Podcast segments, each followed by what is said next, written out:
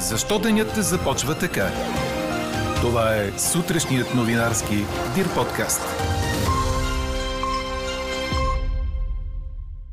Без планов прием и операции в болниците от днес. Учениците обратно в клас най-рано на 10 ноември. А ако вече имате зелен сертификат, по-добре се запознайте подробно с последната заповед на здравния министр, за да знаете от кога точно и колко ще въжи той. По темата коронавирус днес питаме, интересува ли ви колко са заразени и починали от COVID-19? Пишете ни на подкаст news.dirbg. И още, вписват в Конституцията на щата Нью Йорк правото на чиста вода, въздух и околна среда. Дела срещу всички, които фалшиво обявиха турския президент Ердоган за умрял. Говори Дирбеге. Добро утро, аз съм Елза Тодорова. Чуйте подкаст новините тази сутрин на 4 ноември. Минималните температури са високи за ноември, от около 7 до 14 градуса тази сутрин. По-високи са на изток. През деня облачността ще бъде незначителна с повече високи облаци над крайните западни райони. Температурите ще са от 17 градуса на северозапад до около 24 в източната половина на страната. Ще духа слаб южен вятър. Такава е прогнозата на нашия синоптик Иво Некитов за четвъртък. Плановият прием и плановата оперативна дейност в лечебните заведения в страната с някои изключения временно се преустановяват от днес с заповед на здравния министр. Целта е да се облегчи натискът върху болниците и да се даде възможност ненатоварени отделения да бъдат преструктурирани в COVID-звена. Последната заповед на здравния министр касае и зелените сертификати. У нас вече ще са валидни издадените в чужбина подобни документи, които ще въжат от 11-я ден след иммунизацията. При иммунизиране с еднодозов препарат зеленият сертификат става валиден от 15-я ден, а не от 14-я, както беше до сега. При поставяне на първа игла от двудозова вакцина, документът ще бъде валиден 15 дни. Това ще рече, че може да го ползвате на 15-я ден след поставянето на доза и ще въжи до 30-я ден след това. Очаква се, че след това ще сте с втора игла и ще имате сертификат за вакцинация, който ще влезе в сила веднага. От 15-я, а не от 11-я ден, както беше първоначално обявено, ще става валиден и сертификатът за преболедувалите, доказали заболяването си с бърз антигенен тест или PCR. Непроменена остава крайната валидност на сертификатите за преболедуване – една година за България, както и на тези издадени след PCR или антигенен тест, съответно 72 и 48 часа.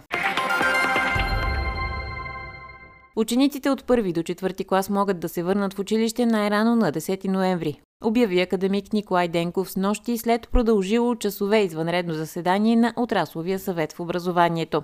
Целта му бе да постигне рамка, при която децата могат да се върнат в клас. И макар по-рано здравният министр Стойчо Кацаров да говореше за връщане в училище от 8 ноември, до тогава организацията няма да е готова.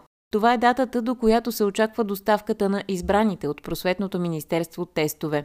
Идеята е децата да бъдат тествани два пъти седмично в класните стаи с отделяне на слюнка в контейнерче. Вариантите за изследване ще бъдат представени на родителите своевременно. Децата на тези, които не желаят да бъдат тествани, могат да се обучават синхронно или асинхронно според възможностите на училището. Ако тестът на даден ученик е положителен, той ще бъде отделен от класа, а самите деца ще носят маски. В дните понеделник и четвъртък, в началото на деня, ще се отделят 30 минути за тестване на учениците от първи до четвърти клас при промяна на дневния режим.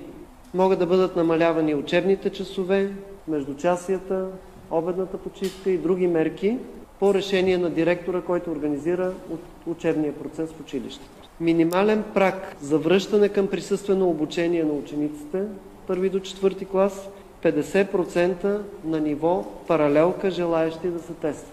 С други думи, родителите на поне 50% от децата трябва да са дали писмено съгласие, че искат децата им да бъдат в дадената паралелка и тогава ще има присъствено обучение.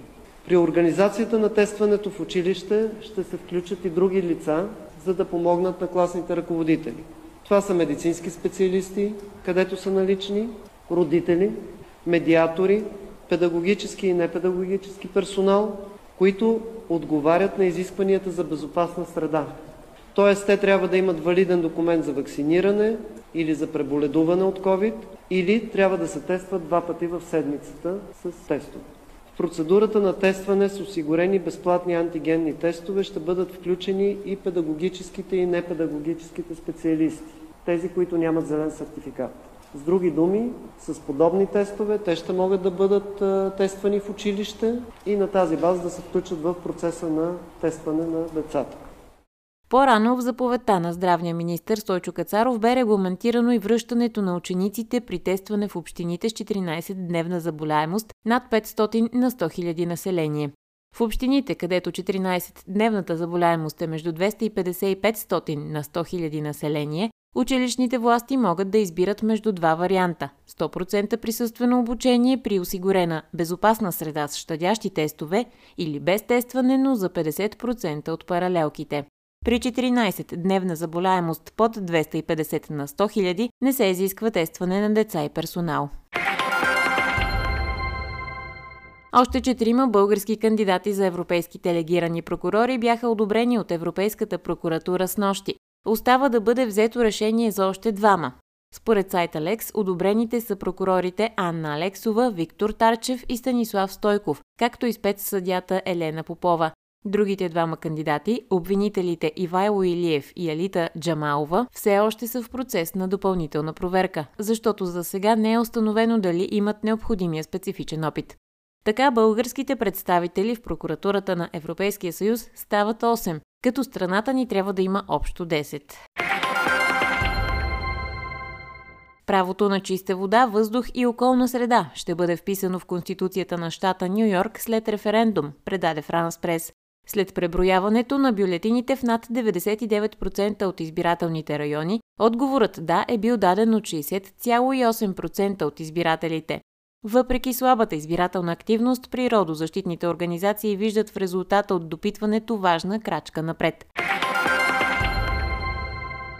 Адвокат на турския президент Реджеп Таип Ердоган подаде жалба в главната прокуратура в Анкара срещу тези, които споделят безпочвени твърдения за здравословното състояние на държавния глава в Туитър, както ги нарече той и настоява прокуратурата да заведе дело. От главната дирекция по сигурността обявиха, че са предприели съдебни действия срещу 30 души, споделяли хаштагът «Умрял». Според властите, те разпространяват дезинформации и срещу тях вече са предприяти съдебни процедури. Освен това, постъпката им е обида към президента, съобщава турската телевизия NTV. Двама души бяха убити при сблъсъци между полицията и активисти на коренното население в южната част на Чили. Патрули на полицията и въоръжените сили са били подложени на обстрел от демонстранти близо до град Тируа в провинция Арауко. Силите на реда са отвърнали на огъня.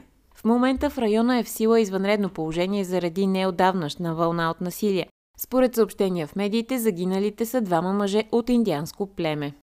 И още нещо с адрес Чили. Шест от седемте кандидати на президентските избори ще трябва да прекратят кампанията си, за да бъдат под карантина за седмица. Причината е положителният тест за коронавирус на фаворита за спечелването на първия тур на 21 ноември, даден малко след предизборни дебати с всеки един от останалите, предаде Франс Прес. Четете още в Дирбеге! Ливърпул и Аякс се класираха за осми на финалите в Шампионската лига два кръга преди края на груповата фаза, предаде Корнер. Тези тимове се присъединяват към Байерн и Ювентус, които сториха това във вторник. В мача на вечерта Ливърпул победи за втори път Атлетико с 2 на 0, като вкара и двата гола в първите 21 минути. Отборът от Англия е недостижим в групата си с 12 точки, пълен актив от 4 срещи. Аякс спечели с 3 на 1 на терена на Борусия Дортмунд и също си осигури място в елиминациите, като има пълния сбор точки от 4 мача – 12. Другите резултати са Манчестър Сити Брюш 4 на 1, Лайпциг ПСЖ 2 на 2, Милан Порто 1 на 1, Спортинг Бешикташ 4 на 0, Реал Мадрид Шахтьор 2 на 1 и Шериф Интер 1 на 3. Чухте сутрешния новинарски Дир подкаст. Подробно по темите в подкаста четете в Дирбеге. Какво ни впечатли преди малко? Предупреждение за потенциални психологически травми при малки деца от гледането на популярния сериал Squid Game или Игра на калмари. Според германски експерти, телевизионното предаване може да има сериозен травмиращ ефект върху психиката на децата, особено ако са под 10 годишна възраст. Гледането му може да предизвика кошмари. Многобройните сцени на насилие водят и до голям психологически стрес от децата, които не могат правилно да интерпретират случващото се на екрана. В детски градини и училища в Германия вече са отбелязани случаи на възпроизвеждане на опасните игри от поредицата, отбелязва ДПА. А какво ще кажете за това? – 4922 са новите случаи на коронавирус у нас през последното денонощие. 86 на 100 от тях не са вакцинирани. 135 са починалите, от тях 93% не са били вакцинирани. 954 са новопостъпилите в болнични заведения за ден. От тях 90% не са вакцинирани. Общият брой на хоспитализираните в страната вече е 8191, от които 715 са в интензивни отделения.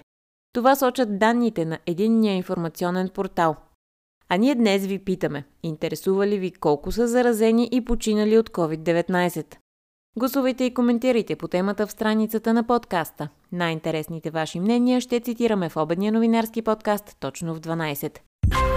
Слушайте още, гледайте повече и четете всичко в Дирбеге.